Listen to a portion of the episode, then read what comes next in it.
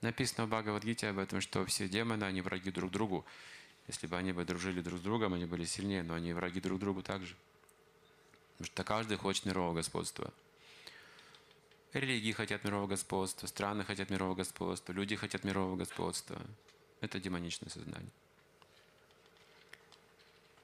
Э, божественная натура они служат. Они служением занимаются, сотрудничают вместе. Однажды полубоги и демоны во Вселенной, они заспорили.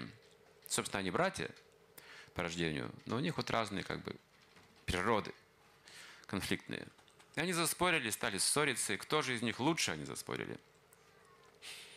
И в конце концов один умный, культурный демон предложил, так пойдемте к нашему отцу Браме, Творцу Вселенной, и пусть он рассудит наш спор. Зачем воевать? А? Мы оба могущественные все, пойдемте спросим.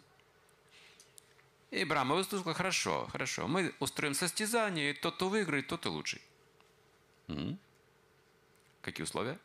Кто больше съест, тот и лучше. Демоны подумали, о, как легко. Полубоги проиграют, потому что они контролируют чувства, они не переедают, у них религиозные там, правила всевозможные, ограничения. У нас нет. Мы могущественны тем, что мы нарушаем любые правила предписания. Мы коварны. Мы, несомненно, победим, станем лучшими, признанными. Но одно условие, сказал Брама, ваши руки будут привязаны к, к палкам. Вы не сможете их согнуть. Можете брать, но вы не можете согнуть руки. И кто больше съест? Значит, начинают демоны первые. Связали им руки. И на столе там яство, ломится все. Он думает, так, значит, что ж, какой путь? Подбросить. Поймать. Или поднять, отпустить. И они, в конце концов, все были в этой пище, с ног до головы. Ну, только разозлились от этого соревнования, знаешь, глупое какое-то вообще условие. Что там Брама придумал? Ну, кто может съесть вообще пищу таким образом? Все падает на пол. Хорошо, теперь полубоги. Те же условия. Вы знаете эту историю. Связанные руки. Легко справились, ни крошки не уронили. Они кормили друг друга. Все съели.